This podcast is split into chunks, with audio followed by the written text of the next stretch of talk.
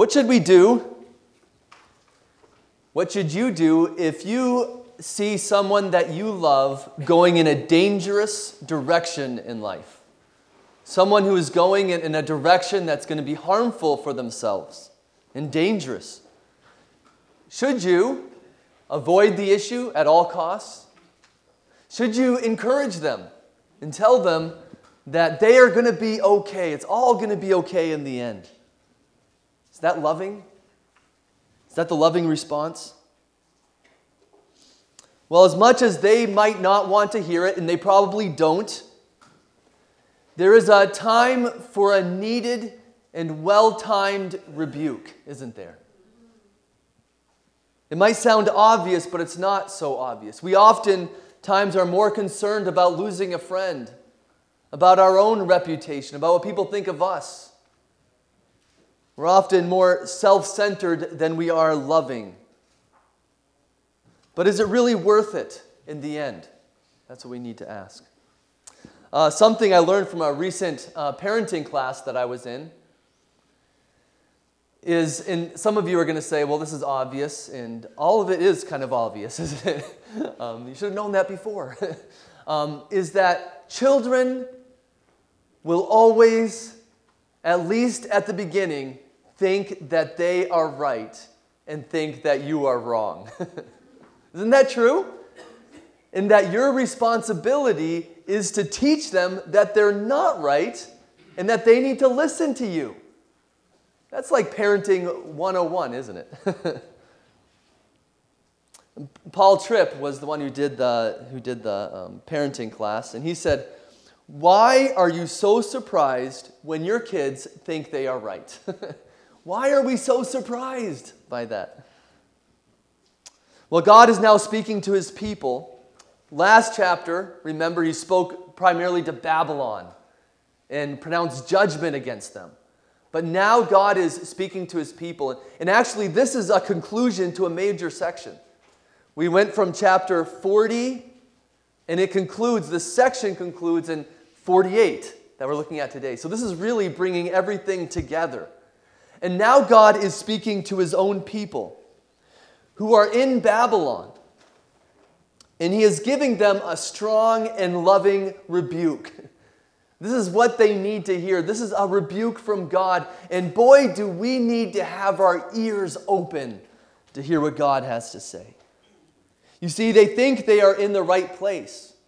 And maybe that is true of some of us, right? They think they're in the right place, but they are not in the right place. God must therefore rebuke them for their own well being. And that's exactly what he does here. He must, if he cares for them, if he loves them, and he does, then he must direct them to his voice. He must even hurt them in order to heal them, right? And that's what he does in this passage. Every one of us, if we are to be saved, must go through the painful process of rebuke. It is impossible to ever be saved unless we are rebuked. And isn't that what repentance is? Is the recognition of God's voice of rebuke. Because every one of us is going in the wrong direction. and when we're rebuked, the right response is to listen to God's voice and confess that He is right. Every one of us needs to be rebuked if we're ever to be saved. We are rebels by birth, we are rebels in heart. Even as believers, we need to constantly, daily hear the rebukes of God's word. And this is such a negative thing to us as Christians sometimes. We think rebuke is something negative. Rebukes are good. And I hope we've been seeing that as we've been going along in Isaiah, the importance of hearing a word of rebuke. That is loving, it is caring, it is for your good. And only those who bow to God on His terms can possibly be saved. And without rebuke, our waywardness would never turn into repentance. We would never be saved. Think about that. I fear there are many of us in church right now and today that think we are right because we outwardly hear God's word being preached all the time. We might even be reading the Bible all the time, but we've never truly heard the voice of God. We've never really felt the rebuke of God. We've never really been convicted and repented. So we all need to hear God's loving rebuke today. We need to hear it every day. How much more today? All right, we need to know what God requires of us, right? We need to know what does God require of us? So what does God require of you? God requires this. And this is so simple, but it's really the theme of this chapter. God requires that you listen to his voice. This is really all he is calling his people to in this chapter. He is simply calling his people to listen to his voice. And actually, the word here occurs 10 times in this little chapter. And at least three times it comes as a command for his people. Listen to these times that the word here comes up. Verse 1, hear this. Verse 12, listen to me, O Jacob.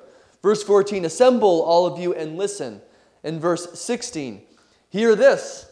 And then verse 18, oh, that you had paid attention. Here's a question that might at first appear quite obvious, but I think we can easily misunderstand.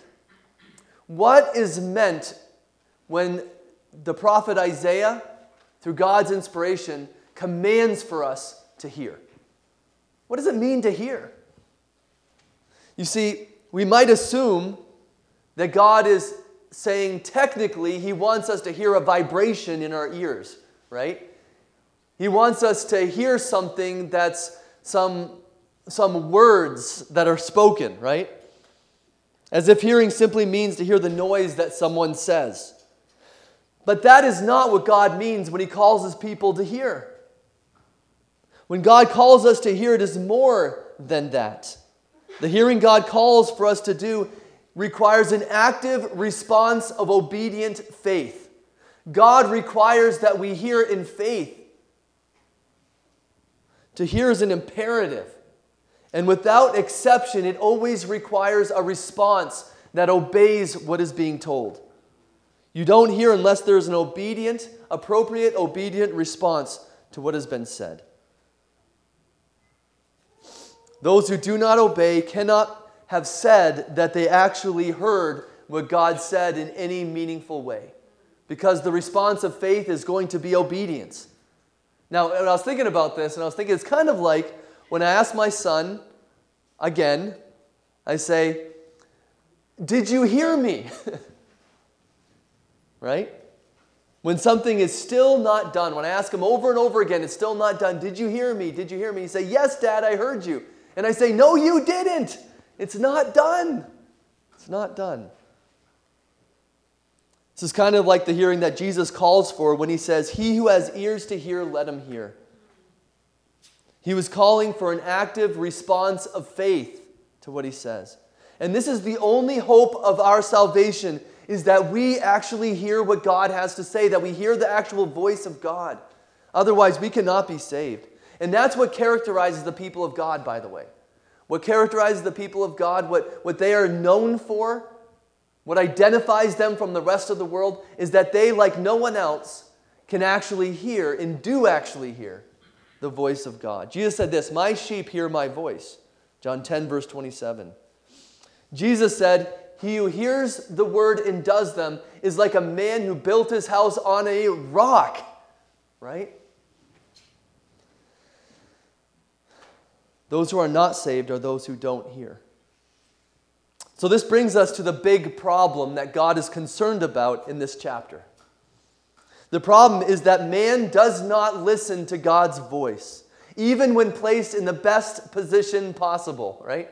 Even when we're given all the blessings outwardly of God, we do not listen to God's voice. We cannot hear it and we will not hear it. This is a very bad condition, isn't it? This is a very bad condition. There's no worse condition than this. And we need to understand the reality of our condition before God. And so God accuses his own people of refusing to hear, of being rebellious, despite claiming otherwise. You see, of all people in the world, you would think that God's people would listen to God. You know how many times God has given his people a reason to hear him? Over and over and over again, God delivered them. He spoke to them, He treated them like no one else. If there was any outward um, motivation that could empower people to hear, if there's any good within them, and Israel is really uh, the test case, aren't they? to find out if there's anything good in us. They were given the opportunity to, opportunity to respond right to God, and they were given every privilege and every blessing. If there was even an ounce of good in them, they would have responded right to God. And if they do not listen, it shows us that we are in a terrible condition. Now, they would have claimed to respond properly to God, and that's exactly what they're saying here. They would have claimed to have, to have heard from God, they would have claimed to have been the people of God. And if you look, if you notice how God identifies them here, as people who should have heard the voice of God, but also notice what they claim about themselves and how they conduct themselves and how they identify themselves. And there's phrase after phrase after phrase as if God is focusing on how they claimed to be the people of God. Everything outwardly about them, everything they believed in, was apparently, or claimed to believe, and claimed to be true about them, would suggest that they were the people of God. Listen, God identifies them as the house of Jacob, called by the name of Israel, who came from the waters of Judah. They were given birth from Judah. But notice what they would have identified themselves as. They would have sworn by the name of the Lord. And that's not a bad thing, by the way. That's not a bad thing. It's, it's to make our oath in God's name. God called for that. It's an act of devotion towards God when done correctly. It identified themselves with God, it connected themselves with God. It was a way of honoring God. They would confess the God of Israel. Not only would they make their oaths in God's name, but they would confess the God of Israel. And what this means is they would have remembered God in the sense of they would have brought him up in their conversation. They would have talked about him. They would have spoken of him when they went about. Perhaps in conversation, maybe through rituals, they would have performed the rituals that God called them to do. Maybe even giving thanks when they ate a meal. But they would have confessed the God of Israel. They would have called themselves after the holy city. Even while in Babylon, these people would have said, We are, we are from Jerusalem. We are God's people. They would have identified themselves as God's people. And it says here they would have even stayed themselves on the God of Israel. In a sense, they would have claimed to be leaning on the God of Israel. They would have claimed to be trusting in the God of Israel. So, this is what they claimed. This is what they would have said about themselves. And this is what they would have looked like. But listen to the scathing charge that God makes against them, despite all these things that they would have claimed. He says they do all these things, but not in truth or right. Can you imagine hearing those words after claiming all these things about yourself? Despite what they claimed, they were a living contradiction. There was no inner reality. They were hypocrites. They professed one thing, but only the form of it did they live. Only the form of it did they acknowledge. They had no inner reality of a relationship with God. They were saying something, but not living it. This is a sobering reality for us that you can identify as God's people. And notice, this is really important. You can even have all the truths down as far as knowing them. These people would have been orthodox. These people would have been doctrinally sound in what they said and what they claimed. Not only that, they would have gone through the right forms and the right functions. They would have known how to conduct themselves at church. They would have known how to look and how to act when they were at church. They would have known how to cross their T's and dot their I's. And yet, with all of that, having all the form down, all the doctrine right, they were not sincere. You can make the right profession of faith at one point in your life, And you can even continue to make a right profession of faith and still not be right with God.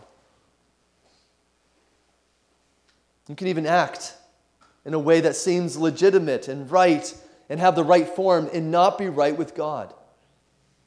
How can this be? I, I, I realize that we hear this and we wonder, how can this possibly be? And I think when this happens, when we are content and satisfied with simply having the right practice and knowing the right things, I think we can be satisfied with having the right knowledge rather than being satisfied with the one that the knowledge is pointing towards. Rather than being content in Christ, we can be content in our knowledge. This is a real danger for us who are passionate about knowing the right truths. We need to be careful with where it's leading us. You know, it's, it's easy to be associated with this group of people and to say those who are associated with this group of people, with this man, are in the right. That is very dangerous, right?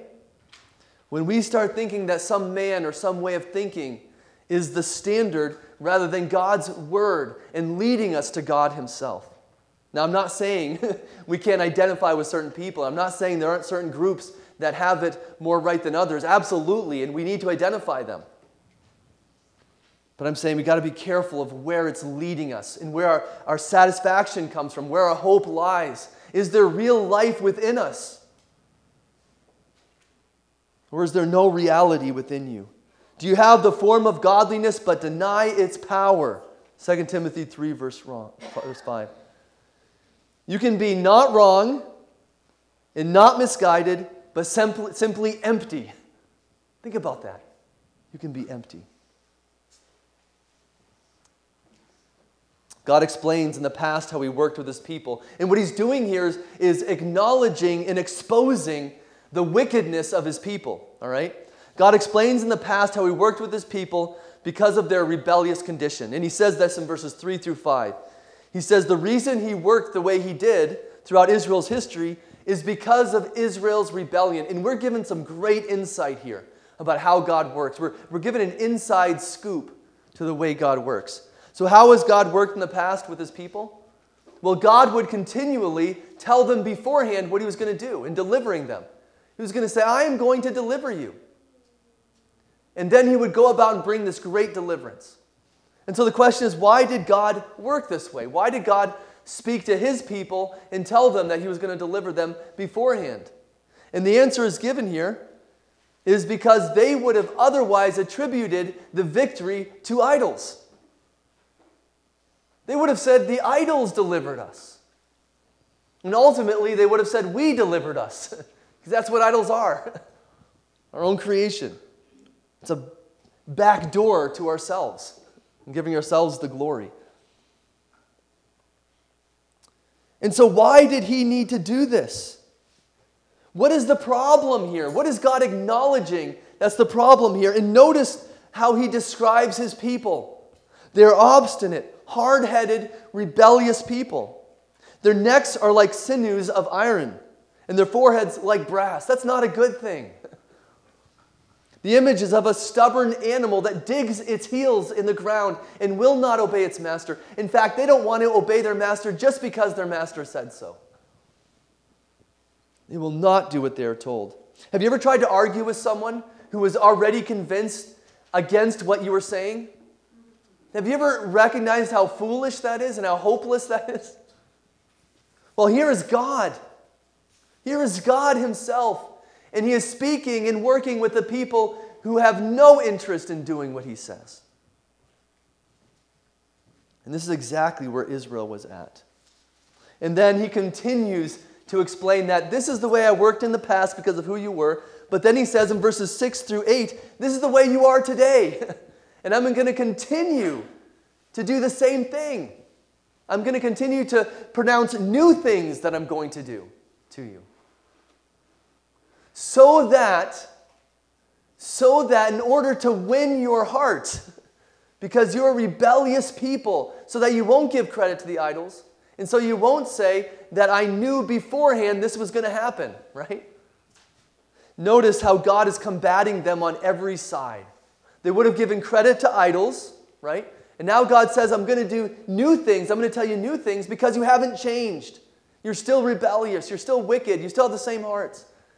And I'm going to tell you just before it happens because otherwise you would have said, I knew it was going to happen anyway. I don't need to depend and trust in God. So it's almost as if he needs to tell them beforehand so don't give credit to idols, and he needs to tell them beforehand so that they don't um, depend on themselves. And tell, God has to tell them right before it happens. and notice what God is doing here is just saying that you are rebellious. He says, And that from birth you were called a rebel. And what are these new things? These new things likely refer to the fact that Cyrus is going to deliver them. And ultimately, as we're going to see in the next chapter, we're about to move to the, the great, um, from Cyrus is about to kind of go into the, into the past, into the, um, into, the, into, the, into the horizon, and Christ is going to come out and be magnified before our eyes, the ultimate deliverer. And so you say, well, didn't God already tell them these things? How are these things new? Well, the answer is they haven't heard them, even when God has spoken to them. And that's what it says here, right? It says, You have never heard, you have never known, from of old your ears have not been opened. Your ears has not been opened. Remember in Isaiah chapter 6, what God told them, the same exact thing that you will preach, but they will not hear. They will not hear. Does this condition describe you? Do you find yourself having trouble hearing the words of God? Do you find yourself trying to work your way around the rebukes of God? Trying to find your own way of doing things without submitting to God? We need to hear from God today. And we need to ask ourselves if we are listening to God. The road of destruction is the road of failing to listen to God. Amen. You see, we're not blank pages to be written on, either good or bad. we are evil, and we are no different than Israel. We need God to give us ears to hear.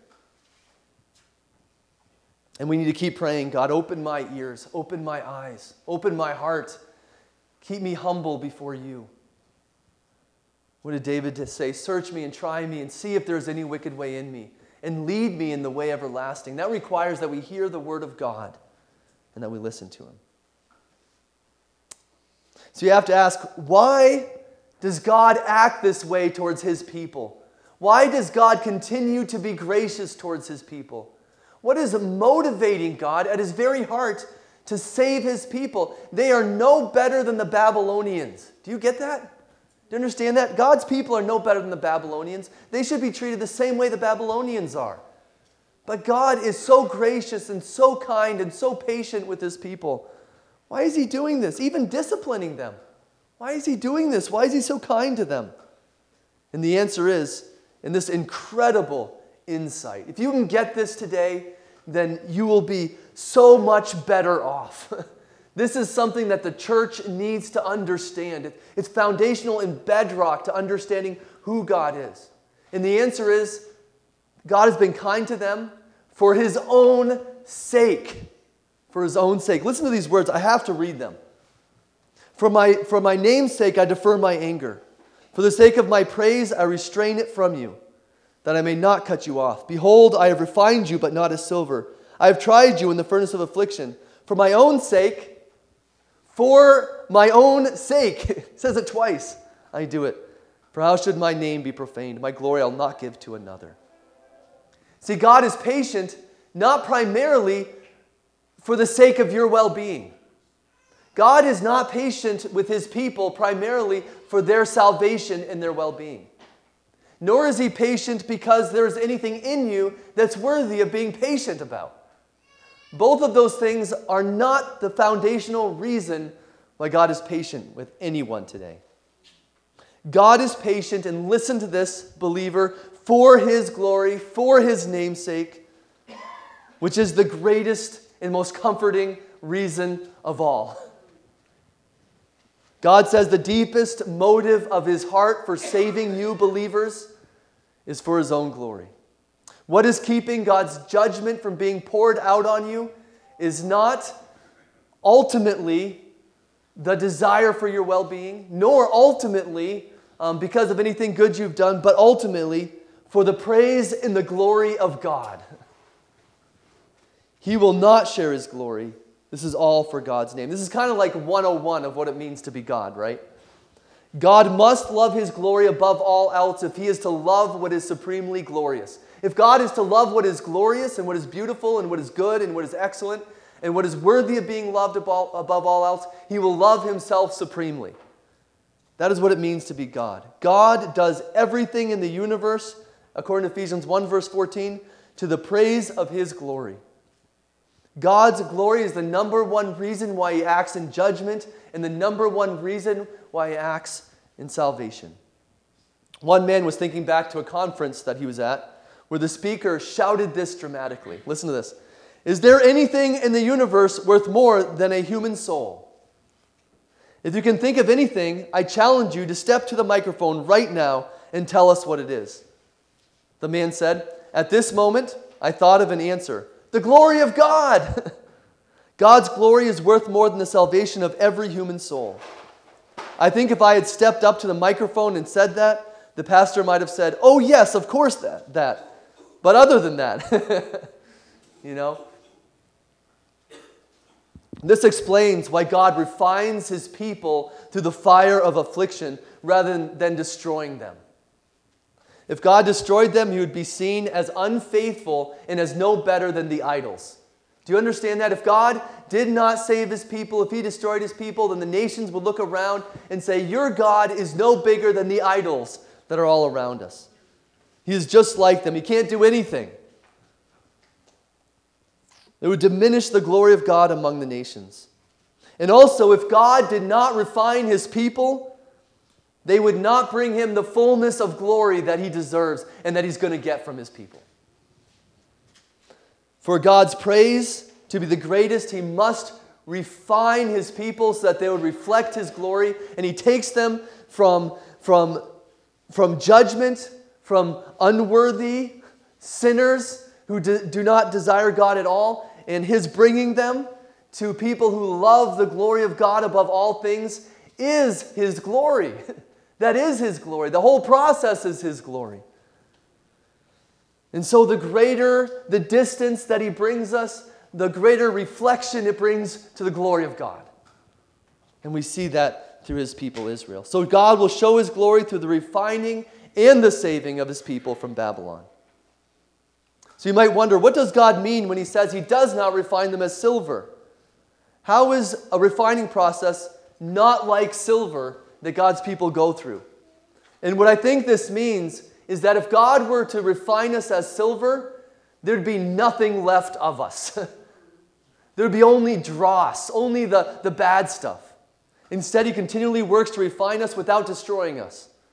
He disciplines us rather than destroys us. And praise God for His grace. But you might look at this and say, well, if God is intent at bringing him glory, Himself glory, then this doesn't really look that glorious. I mean, His people returned right to Jerusalem, but that salvation didn't really look all that great.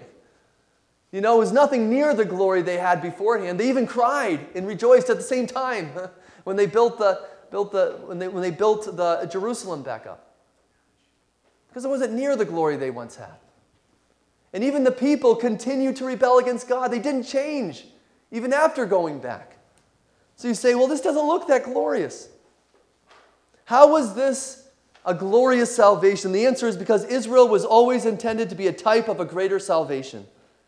It was never intended to be the final means of salvation. God always intended through Christ to ultimately save his people from their corruption of their hearts. Jesus is the ultimate and the great Savior. And it is only through him that we see the fullness of the glory of God. And all of history is pointing us towards him, showing us we can't be saved apart from Christ. There's no way of saving us, that we are wicked and rebellious people. And Israel is the great example of that. It shows us that. So the question is why in the world does this even matter? Why do we really need to understand this? Couldn't we go ahead and say that God saves us primarily for our well being? Is it really that big of a deal? Is it just semantics, you might ask? And one, we could go on and on about this, but one reason why it's so important that we understand this is that understanding that God saves you for His glory gives you the greatest assurance and security and the greatest hope that you could possibly have. If we want to be a church that's grounded and secure in our hope of Christ, in, in fact, if we want to be a people who are freed from fear, if we want to be people who are bold and courageous for Christ, it will, will not come to us unless we understand that God works and acts for His glory. Because if God is going to save you for His glory, it is not possible that you will not be saved. If God is determined to save you, there is no greater foundation for your salvation uh, other than the glory of God. If God's glory is at stake, He would just assume be less than glorious than not save you. And that will not happen. so, what great confidence can we have if we understand the God centeredness of God in salvation? Even discipline is for your salvation and for God's glory. And it means there is no sin that could ever keep us, outdo the grace and the mercy of God in saving us, as Paul showed. And this should cause our hearts to rejoice. Ray Ortlund said this You need to know that God would have to stop being God before he'd quit on you. And why is God devoted to you? It is not because you risk looking like a failure, you already do, and so do I. It's because God will never let his purpose fail. The defeat of grace to sinners would be the defeat of God. So the supreme God graciously gives his people who hear him motivation to listen to him more. And that's what the second half of this chapter is about. The surprising path of our good runs through rebuke. We must go through the rebuke of God if we are ever to end up at a good place in life. So, what should motivate you to respond properly in hearing God today? Well, what should motivate you to listen to God is who God is. God explains again that He is the supreme being and the all powerful creator. And, and let's hear this again We've heard it over and over again, but this is what we need to be reminded of every day. I am He, I am the first, and I am the last. My hand laid the foundation of the earth, and my right hand spread out the heavens. When I call to them, they stand firm forth together. God says, I am the name that is supreme. I am the other. I stand outside of all creation. We've said this over and over again, and this is kind of like the climax of it. He is saying, I am God, and there is no one like me. Remember, the Babylonians blasphemously claimed that for themselves. And God says they will suffer the judgment of God. What also identifies God as supreme is that his identity is the creator. And this keeps coming up over and over again. God says he spread out the heavens with his right hand. I love it. And therefore, therefore, because I have supreme power, listen to me. Listen to me. That is the only right response. So, what should motivate you to listen to God is the proof that He gives that He is who He says He is by foretelling the future and fulfilling it. And we see that in verses 14 through 16. God says, I will deliver my people through Cyrus. And God says, that is the proof that I am the supreme God, because I can tell you what's going to happen in the future and I can direct all of history to fulfill my purposes. And really, there's no greater confirmation that God could give his people than by telling him what he is going to do in the future and then fulfilling it. And as strange as it might sound, I know this sounds a little strange, but God saving his people is a, a very big side dish to what God is doing here. That's not the main course, that's not the main meal. The main dish is God showing that he is supreme by announcing beforehand and in fulfilling his purposes because it shows that he is the supreme God. That is his purpose, and that is what he's doing. Verse 16 sounds somewhat strange because it sounds like someone just threw this, this, this, this into there, and it doesn't seem like it really fits, does it? But I believe what verse 16 is telling us is that the Messiah is coming. I think that's almost a preview to chapter 49 in the rest of Isaiah, where, the, where the Messiah is going to explode on the scene. And we look forward to that. What should motivate you to listen to God is simply the benefit of listening to God. You should listen to God because it is of greatest benefit to you. So, this doesn't mean listening to God is not for your benefit.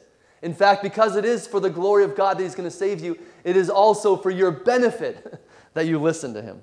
They work together. God explains the benefit that belongs to those who listen to Him in verse 17. Thus says the Lord your Redeemer, the Holy One of Israel I am the Lord your God who teaches you to profit and leads you in the way you should go. Listen to the riches of hearing from God. There is only profit, and that's not the health and wealth gospel that talks about earthly benefit. This is true eternal blessing. There is only eternal true blessings found in listening to the Word of God. And one of the things I do when I meet with people is I, I often talk to them and say, Are you reading the Bible?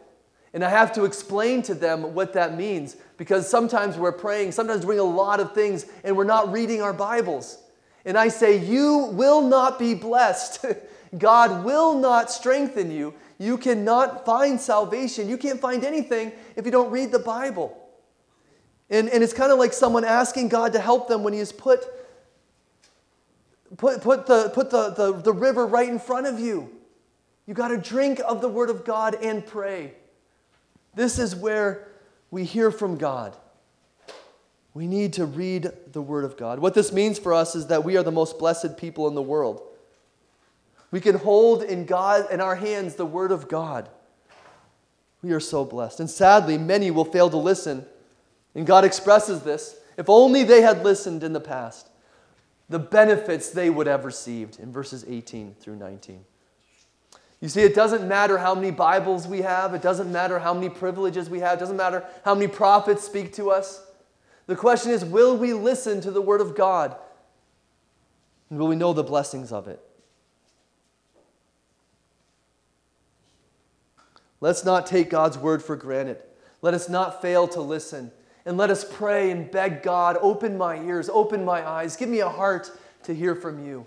And may my life reflect not just the outward form, but the inward reality of someone who hears the voice of God. And that is one of the ways we can examine our lives and ask ourselves Am I a child of God? Do I listen to God? Do I desire to listen to God? And when I don't feel like it, am I crying out to God to give me that desire? We need to hear from God. God gives his people who will listen instructions regarding what to do in the future. They are to get out of Babylon, right? When God brings Cyrus to deliver them, at that moment they are to get out of Babylon and to escape. And God says, just like He has in the past, you don't have to worry about getting back safely to Jerusalem. God will take care of you. And so God says, flee the judgment, just like Sodom and Gomorrah. Flee, get out of there, right? Get out of Babylon. And we, like exiles, right, we hear God's word and we say, Yes, Lord, we will get out of Babylon. We will flee and we will run to God's kingdom. But only if you will listen to God's word. And what joy and what celebration should characterize our lives. We have a great Savior. We have a great deliverance today. And we should be filled with joy and celebration. And notice what a strange ending to this, to what God is, the message God is giving. The concluding word here is a note of warning for us, sobering word of warning. If you do not listen to God, no matter what you claim about yourself, there is no hope for you. Verse 22 There is no peace, says the Lord, for the wicked. God makes one more clarification for us to keep ourselves from being deceived so we're fully aware. We are so good at deceiving ourselves, at claiming one thing and being another, just like Israel did. But know this if you do not have an ear to listen to God's word, there is no hope of you ever finding peace. And the peace here talks about the peace with God, the true eternal peace of knowing that we are in a right standing with God. And every single person needs to hear the rebuke of God today that if you are not right with God, then you need to be made right with God. You need to make peace with God. Don't be fooled, there is no peace for the wicked. And every one of us naturally are outside of God's favor and are rebellious and wicked people. If you fail to listen to God, you forfeit peace. This reminds me of Matthew 7, verse 20. On that day, many will say to me, Lord, Lord, we not prophesy in your name, produce many miracles, and drive out many demons? Then I'll say to them plainly, I never knew you. Depart from me, you who practice lawlessness. It's a scary, scary, sobering thought. So, what if a rebuke was necessary to lead you to the path of life? Would you listen to it? Would you take it in? Would you receive it? Or would you reject it? Would you go around it like the Pharisees? Would you find some way of having a form of religion but denying its power? The most important question each of us needs to ask is this Who is God and what does He require of me? Who is God and what does He require of me? It is always costly to hear a rebuke, isn't it? And perhaps there is no greater cost than this, right? Our pride, our self sufficiency, our independence. But the cost, as we know, is sometimes worth it. And how much more worth it is it in this case? Unless you hear the rebuke of God, you will not be saved. And as believers, my encouragement for you is not to hear the word of rebuke as something that is destroying you, as something that is, that is after to destroy your joy. That is not what the rebuke is for. You, you hear that throughout this passage. The rebuke is for the benefit of God's people. So daily, daily listen hard to hear the rebuke of God in His Word. Daily try to hear the voice of the loving, caring God of God's Word. Let this church be a church that embraces God's rebukes. And let us help each other to hear them well. Let us not tear each other down. Let us learn to speak to each other in a way that communicates, I love you, I care for you. And here is God's rebuke for you, for your good and for his glory. Will you listen to the voice of God today? Come to me, all you who are weary and laden, and I will give you rest. Let's pray.